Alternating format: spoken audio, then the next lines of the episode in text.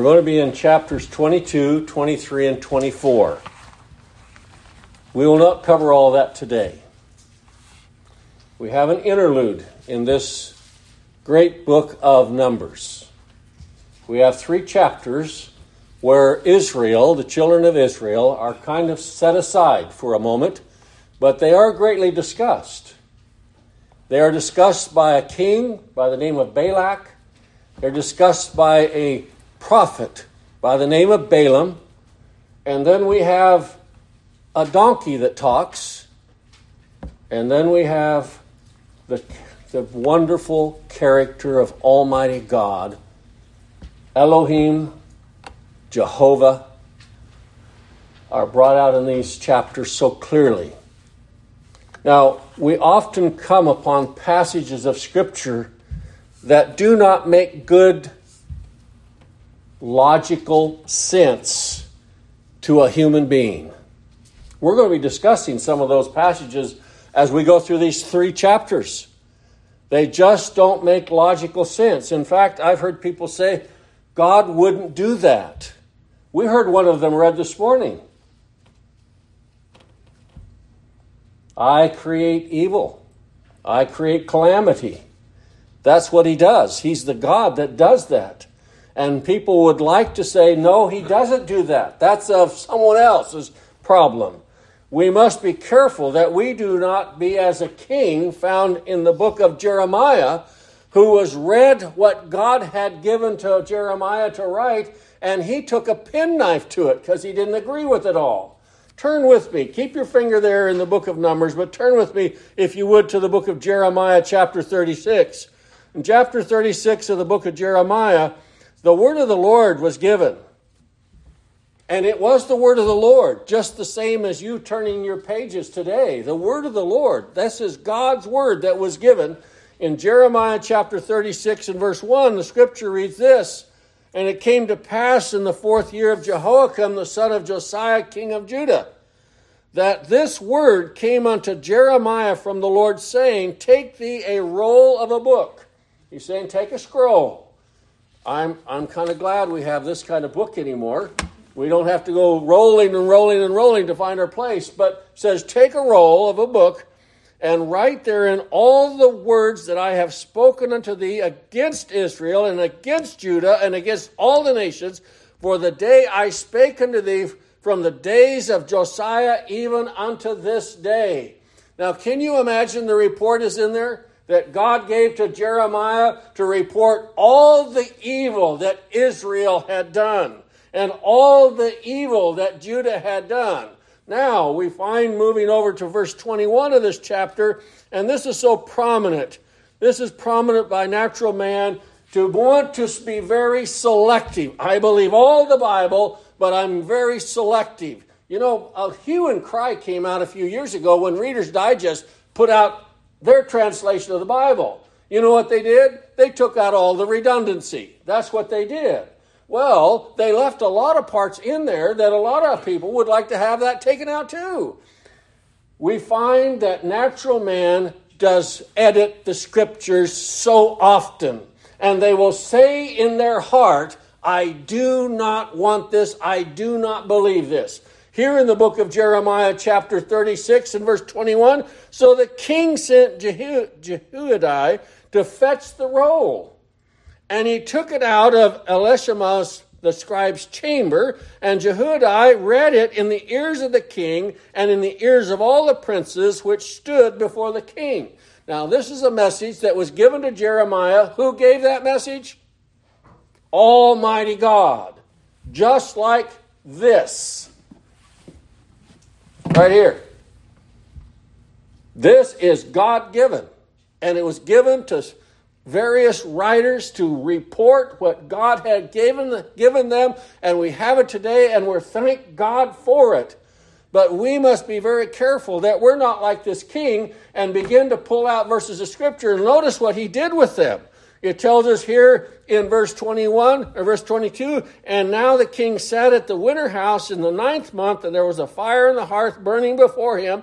And it came to pass that when Jehudi had read three or four leaves, he cut it with a penknife. and cast it into the fire that was on the hearth until all the roll was consumed in the fire that was on the hearth. He did literally what I used to do physically. I never took a penknife because I had too I believe all the Bible. I believe it from cover to cover, but there were sections of it that were anathema maranatha. You just didn't read it. You didn't comment on it. It was for around a kitchen table or whatever. And yet we find out that God Almighty has said, This is my word, and I want it read. And it is necessary to be read because I want people to know that I am God and beside me there is none else, and I can declare whatsoever I want to declare.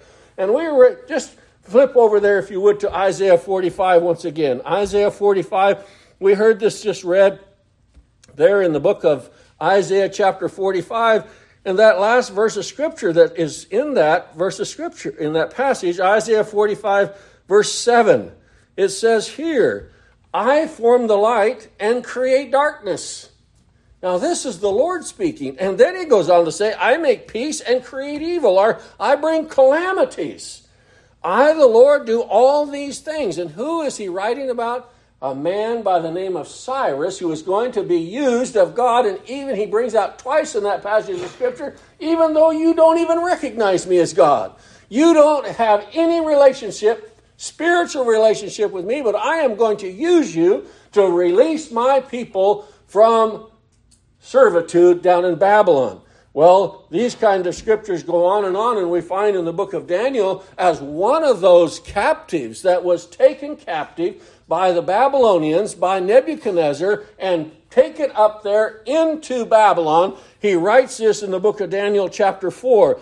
Would you read this with me in Daniel chapter 4 as we hear that king, Nebuchadnezzar, speaking by the utterance of Almighty God? Now, I'm reading these passages of Scripture so that when we go through the book of, of Numbers, chapters 22, 23, and 24, and we run upon things that we say, oh my goodness, I didn't realize that. I didn't know God acted that way. I didn't know God did that kind of thing. That we will say, this is the God of the Bible and he has the right to do with his as he has feeling to do. In the book of Daniel, chapter 4, we read these words as King Nebuchadnezzar comes out of his stupor.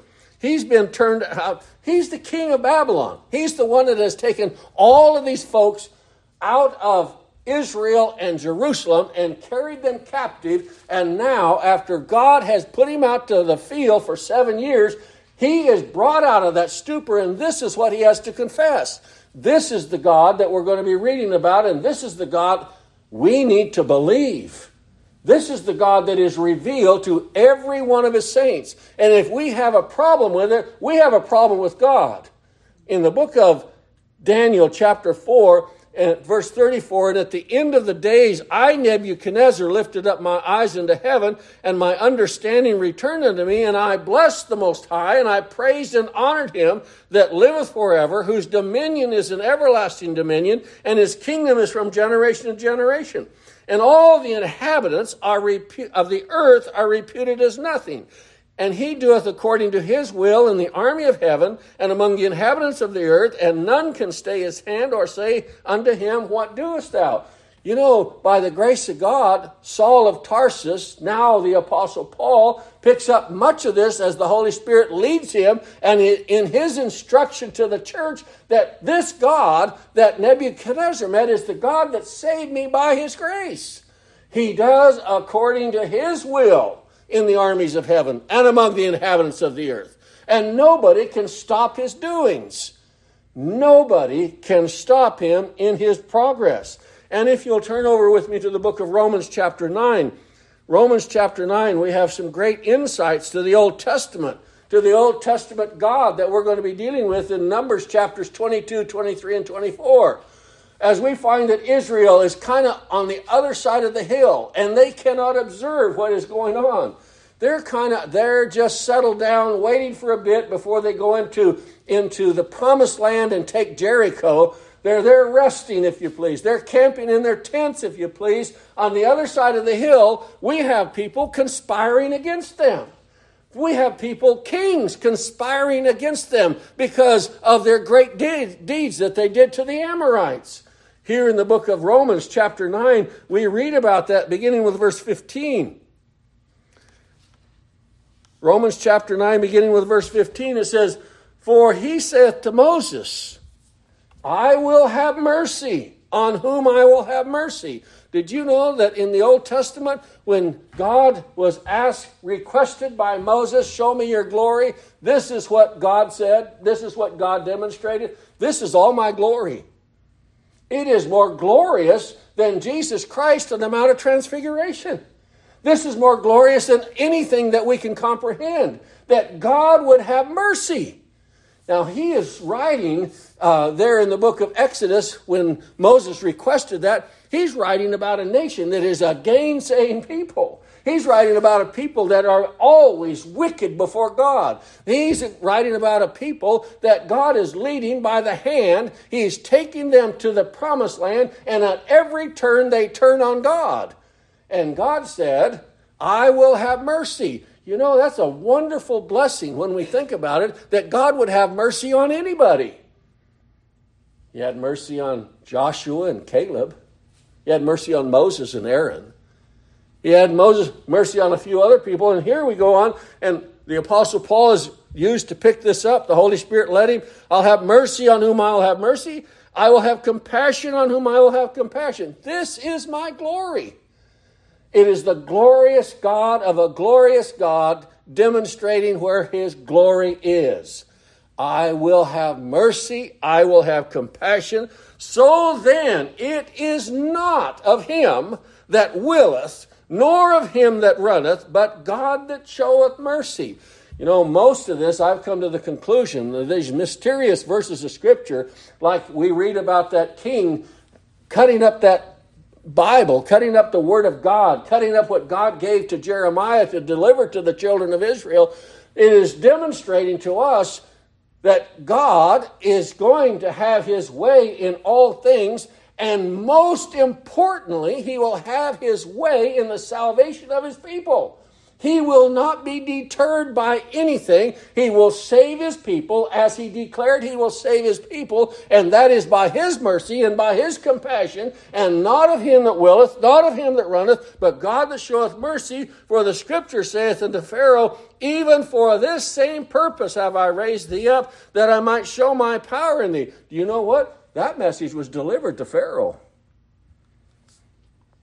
He got to hear that with his very own ears. He was a nincompoop. He was a down and outer. He was worse than the worst. And the Apostle Paul said, I was just like him. But God showed mercy. Now, to Pharaoh, king of Egypt, he did not show mercy. And he says, I'm going to use you to show what I, Almighty God, will do to people that I don't show mercy to. He goes on here, even for the same purpose have I raised thee. Oh, God wouldn't show mercy to everybody. That's His glory. That's the glory of God, that He would show mercy unto those whose names were written down in the Lamb's book of life before the foundation of the world. But let's read the rest. It says here, I might show my power in thee, that my name might be declared throughout all the earth. Therefore, he hath mercy on whom he will have mercy, and whom he will. Don't cut this out. Don't grab your penknife. Leave it alone. By the grace of God, believe it. Whom he will, he hardeneth. Thou wilt say then unto me, Why doth he yet find fault? For who hath resisted his will? Nay, but, O man, who art thou that repliest against God? You know what that? Re- I don't believe it. That's the greatest reply that natural man has is I don't believe it. I'm not, I'm not going to have a God like that. Well, a God like that is the one that saves people from their sins. A God not like that can't do anything.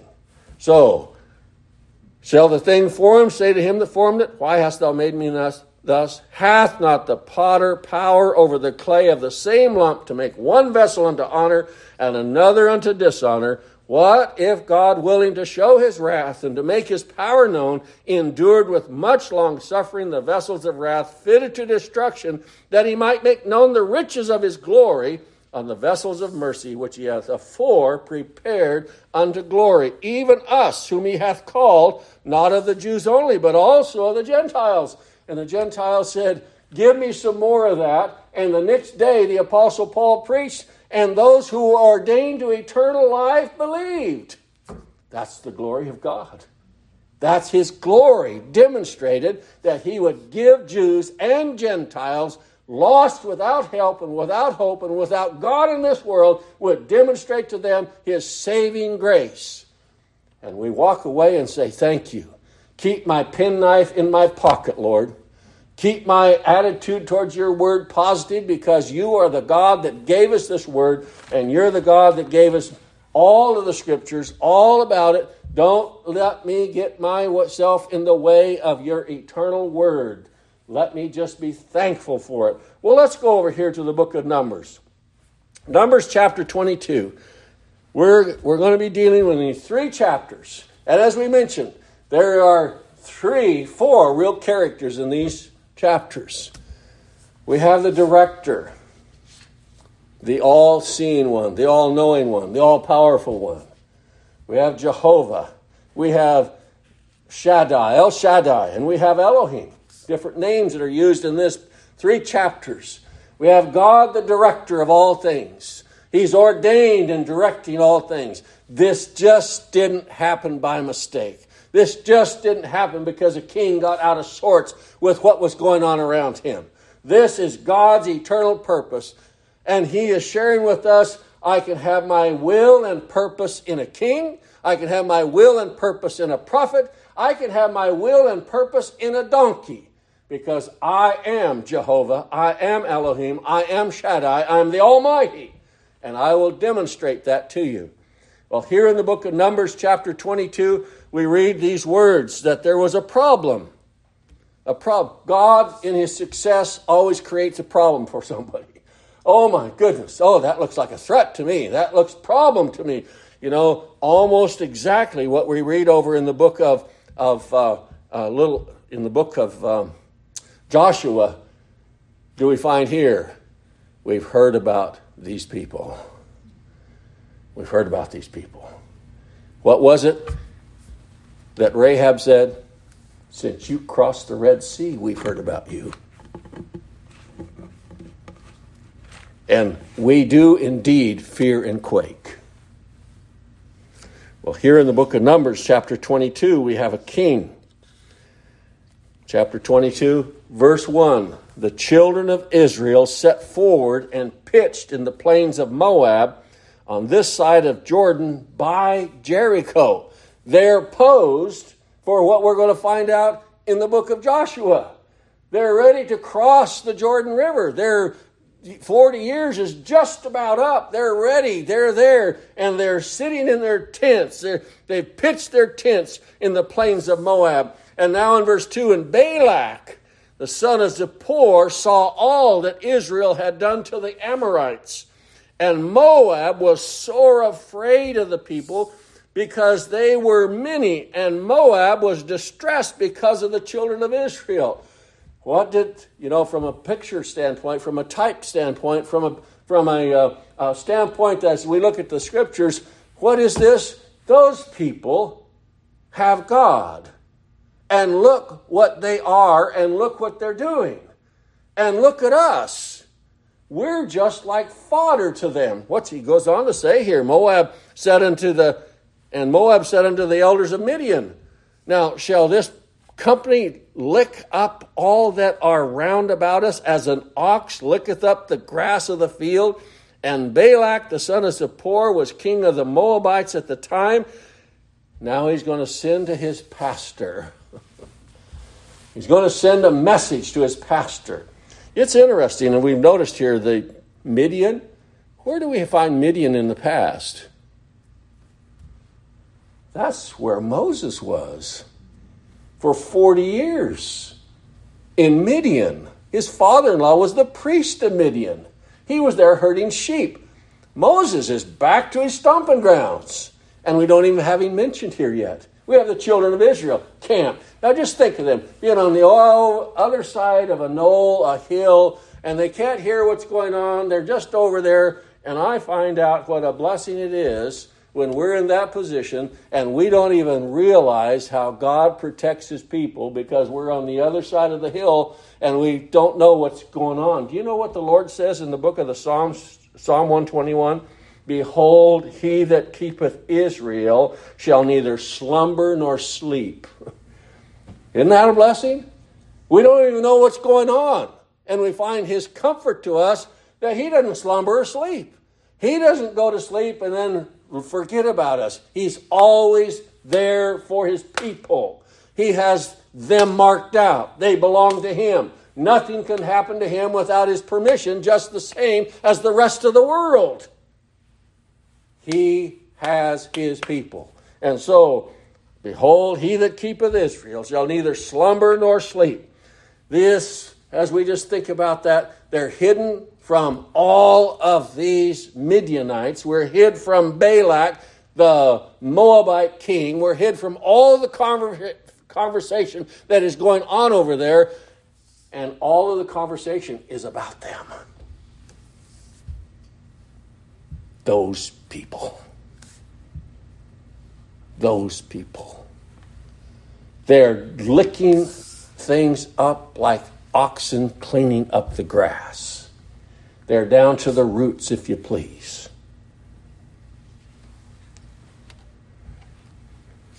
Balak has an issue with Israel, and Balak sends for his pastor, Balaam. Now, it's interesting to me that Balaam is from Mesopotamia. Who else in the Bible is from Mesopotamia? Abraham. Abraham is from Ur of the Chaldees. We get over to the book of Acts, chapter 7, and Stephen recounts that. He says he was from Mesopotamia, stomping grounds of Abraham and stomping grounds of Balaam. You know, when I was gone, I mentioned in a message that the Lord Jesus Christ was between two thieves. That's common. But do you know what? He was between a Jacob and an Esau. And here we have Abraham and Balaam. Now, some people, if you read the commentary, says, "Well, Balaam was just a, he was a prophet of God, but he was backslidden and blah blah blah." Don't believe a word of it. He was a liar from the very beginning. He was somebody that was interested. He demonstrates the deception of maintaining an outward facade of spirituality over the concept of his inward life. He had the facade. He was, I love Jesus. But inwardly, he was a ravening wolf, and he would take money to curse the people of God. He's mentioned seven or eight times in the Bible, other than where we're going to read about him here. He's mentioned in the book of Second Peter, Jude, and, and Revelation in the New Testament, and in every account, it's not a good report. God's report about Balaam was, He was not my prophet. He pretended to be my prophet. There are many similarities between Balaam and Judas Iscariot. They were both in it for money, they were both in it for their own self righteousness. Well, notice here in the book of Numbers, chapter 22, this king of Moab, Balak, the son of Zippor, was the king of the Moabites at the time. He sent messengers, therefore, unto Balaam, the son of Beor, Beor of Pethor, which is by the river in the land of the children of his people, and call him, saying, Behold, there is a people come out from Egypt. Behold, they cover the face of the earth, and they abide over against me. Now, we're going to find out that Balak and Balaam are both very superstitious people. Balak believes that Balaam can cast a curse on Israel. Very superstitious. I want you to curse this people. And you know what? Balaam has the reputation of being able to do these kind of things. Let's follow this down here for just a little bit. It tells us here in verse 6 Come now, therefore, I pray thee, curse me this people, for they are too mighty for me. Peradventure, I shall prevail that we may smite them, that I may drive them out of the land. For I wot that he whom thou blessest is blessed, and he whom thou cursest is cursed. Or that's an old English word for saying, I know that if you bless somebody, they're blessed, and if you curse somebody, they're cursed. He has quite a reputation that has traveled the distance. This is, this is a man that God is going to use in a mighty way, just like he's going to do with Balak and a donkey he's going to use to demonstrate that he is almighty, he has a purpose, and he is one that neither slumbers nor sleeps. Those people on the other side of the hill, you know what I got? I got a barrier up. I got a hedge up. I got a demonstration here that God is in charge of all this. He had a reputation that he's able to put a curse on people. He's from Ur of the Chaldees or he's from Mesopotamia. We find as we travel through here that here in Numbers chapter uh, 22 and verse 6, come now therefore and curse me this people. And verse 7, and the elders of Moab and the elders of Midian departed from their uh, departed with the rewards of divination in their hand, and they came unto Balaam and spake unto him the words of Balak. What do they have in their hands? Gold and silver. The price of what? Divination. Soothsaying. He's called a soothsayer in another place. And he said he loves God.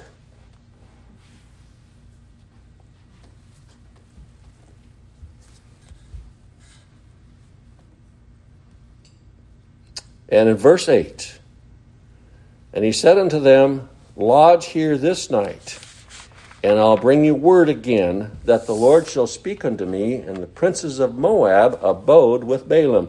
Did you notice that word Lord there? Have you recognized the capital? You know who that is? Jehovah. Balak said, As the Lord shall speak unto me. You know, there's many interesting instances in the scripture about God dealing with the arch evil. Turn with me to the book of Job, if you would. You know, so many of us like to look at what Job had to say there in the end, but did you notice what happened in the beginning? Why did Job lose his family? Why did Job lose all of his possessions? Why did Job lose his health? Well, it's very clear in the scripture why he did that. In the book of Job, chapter, chapter 1, verse 6, it says this Now there was a day when the sons of God came to present themselves before the Lord, and guess what? And Satan came also among them. Now, before you get too afraid of him, he's a created being. He's not omniscient, he's not omnipresent, and he's not omnipotent. We're going to see in this, as we do find in other places about Satan, that he can only do what he's given permission to do. He is not in charge. There is not Jesus for you and Satan against you, and now it's up to you to decide the final vote, who you're going to go with. If that were our choice, we'd always vote this way because we don't have the heart to vote any other way. We are desperately wicked, we're sinful to the core, and we'd always vote the negative. That's what it tells us in Romans chapter 8. Our heart is, eh, eh, is enmity with God. So I'm thankful it's not in a voting situation. We got voted against in Adam. You know, he voted for us and he said, In Adam all die. Well, we have to go back before the foundation of the world to find out that there was another vote that is precedes all the other votes. And that is a vote from the triune nature of God, the triune God, the Father, the Son, and the Holy Spirit on the behalf of his people. We cast the deciding stone for them. I like that passage over there in the book of Acts that Mike read, where he said, I cast my word against him. That meant he threw in the white or the black ball. He voted against those people. Well, we have one before the foundation of the world that cast in the white stone. We read that over in the book of Revelation. I cast the white stone. I voted for them. So it precedes all other votes. Now, in this life, we have that vote. Until God gives us a new nature, we're always voting against Him. We will not vote in, on His behalf. We'll not vote to please Him. We'll always cast our vote against Him. But in the new birth, He gives us a new heart, and now our heart votes for Him. oh Lord, have mercy on me. Oh Lord, have mercy on me. God, God, have mercy on my soul. And that man went away justified. Well, here in the book of Acts, it tells us, or excuse me, in the book of Job, and the Lord said unto Satan, Whence comest thou? Now he knows where he is, my goodness. You know, so often we find these questions that God gives. He did that to Adam. We're going to find out he's going to do it to Balaam. He's not asking for information. He's asking for, or he's making a statement how much we don't know. Adam really didn't know the mess he was in until he was covered. And here, whence comest thou? And Satan answered, Lord, did he use that same word? Capital L, capital O, capital R, capital D. Jehovah. Boy, that name can be used by anybody. Satan used the name Jehovah. You know why? Because he's his master.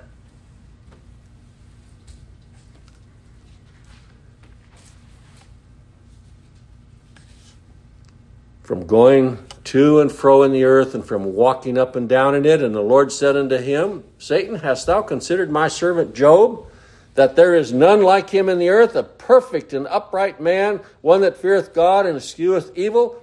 Then Satan answered the Lord and said, Doth Job fear God for naught? Hast thou made a hedge about him and about his house and about all that is, he hath on every side? Thou hast blessed the work of his hands, and his substance is increased. But put forth thy hand now and touch all that he hath, and he will curse thee to thy face. You know what God did? Gave him permission to do that.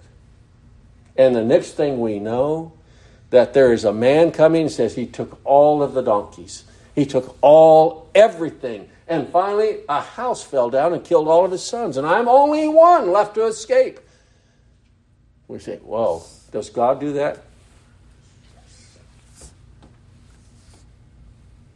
We're either going to believe it or going to cut it out with our penknife. And in chapter 2 of this same book, Job chapter 2, verse 1, well, that didn't work. We took everything away from him, and he said, uh, You neither curse God. Again, there was a day when the sons of God came to present themselves before the Lord, and Satan came also among them to present himself before the Lord. And the Lord said to Satan, From whence camest thou? And Satan answered the Lord, said, From going to and fro in the earth, and from walking up and down in it. And the Lord said unto Satan, Hast thou considered my servant Job, that there is none like him in all the earth? And verse 4 And Satan answered the Lord and said, Skin for skin, yea, all that a man hath will he give for his life. But put forth thy hand now and touch his bone and his flesh, and he will curse thy face, who gave him the boils. Now, I'm not interested in having any of that, that happen to me, but if it does, I recognize where it comes from. And Job neither cursed God. You know, we find this a similar incident is found in the book of of uh, First Kings when God needed. Well, let's just turn over there to First Kings chapter 22, if you would. First Kings chapter 22, verse 8. God is in charge of all things. Nothing is left out of his control. He is Lord God Almighty. He rules over even that nemesis, Satan. He created him. He's God Satan. And here in the book of 1 Kings, chapter 22, we read these words 1 Kings, chapter 22, verse 8. It says here, And the king of Israel said unto Jehoshaphat, There is yet one man, Micaiah, the son of Imlah, by whom we may inquire of the Lord, but I hate him, for he doth not prophesy good concerning me, but evil. And Jehoshaphat said, Let not the king say so. Drop down, if you would, to verse 13. The messenger that was gone to call Micaiah spake unto him, saying, Behold, now the words of the prophets declare good unto the king with one mouth. Let thy word, I pray thee, be like the word of one of them, and speak that which is good. We got a prophet. He doesn't speak good of Jehoshaphat, and now this servant says, I want you to do a favor. Speak good to him. Micaiah said, As the Lord liveth, what the Lord saith unto me will I speak. So he came to the king, and the king said unto him, Micaiah, shall we go against Ramoth, Ramoth Gilead to battle, or shall we forbear? And he answered him, Go and prosper, for the Lord shall deliver it unto the hand of the king. And the king said unto him, How many times shall I adjure thee that thou tell me nothing but that which is the truth of the name of the Lord? And he said, I shall I saw all Israel scattered upon the hills as sheep that have not a shepherd. And the Lord said, These have no master. Let them return every man to his house in peace. And the king of Israel said unto Jehoshaphat, Did I not tell thee that the, he would prophesy no good concerning me, but evil? And he said, Hear therefore the word of the Lord. I saw the Lord sitting on his throne, and all the host of heaven standing by him on the right hand and on his left. And the Lord said, Who shall persuade Ahab that he may go up and fall at Ramoth Gilead? And one said uh, on this manner, and another said on that manner. And there came forth a spirit and stood before the Lord and said, I will persuade him. And the Lord said unto him, Wherewith? And he said, I will go forth, and I will be a lion's spirit in the mouth of all his prophets. And he said, Thou shalt persuade him, prevail also, go forth and do. Can you imagine the Lord saying, All right, go be a lion spirit in the mouths of all the prophets? well, that hasn't stopped, has it? I'll be a lion spirit. Who gave permission to do that? God Almighty. And we find what went on and happened. You know, we find in the scriptures in one place in First Chronicles chapter 22 and verse 1 that Satan provoked David to count the people. Did you know it was against the law to count the people? Thou shalt not count my people. Leave it alone. Just trust me in the matter. And Satan provoked David to count the people. And in first, 2 Samuel 24 and verse 1, it said, The Lord moved David to count the people. Who was in charge of this whole the Lord God Almighty. Now, he's going to be in charge of everything that Balaam is going to do. Go back with me to the book of Numbers, and we find a most important passage of Scripture here in this three chapters.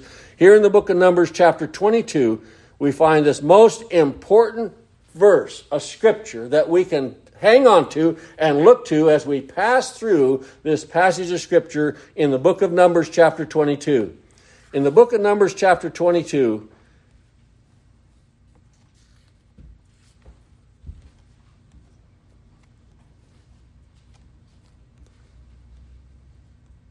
it tells us here in verse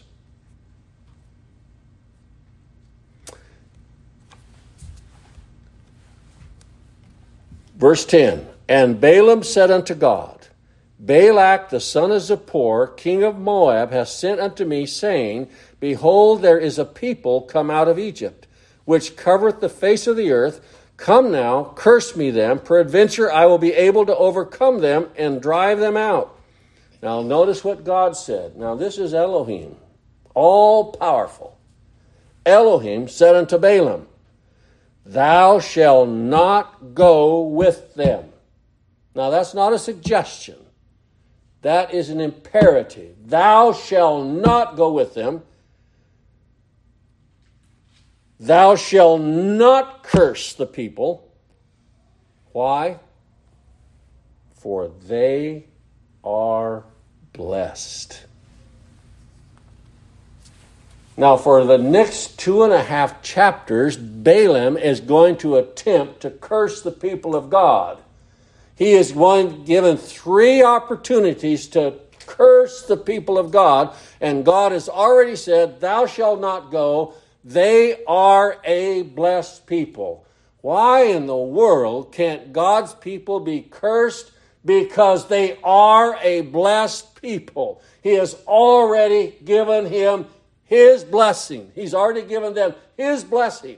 They stand, they walk, they sleep, they live with the blessing of God. And nothing shall curse them, and nothing shall do them ill. Now, everything that falls out to the children of God falls out from the throne of grace, falls out from a heavenly Father, falls out from Him who lives and uh, uh, gives us a.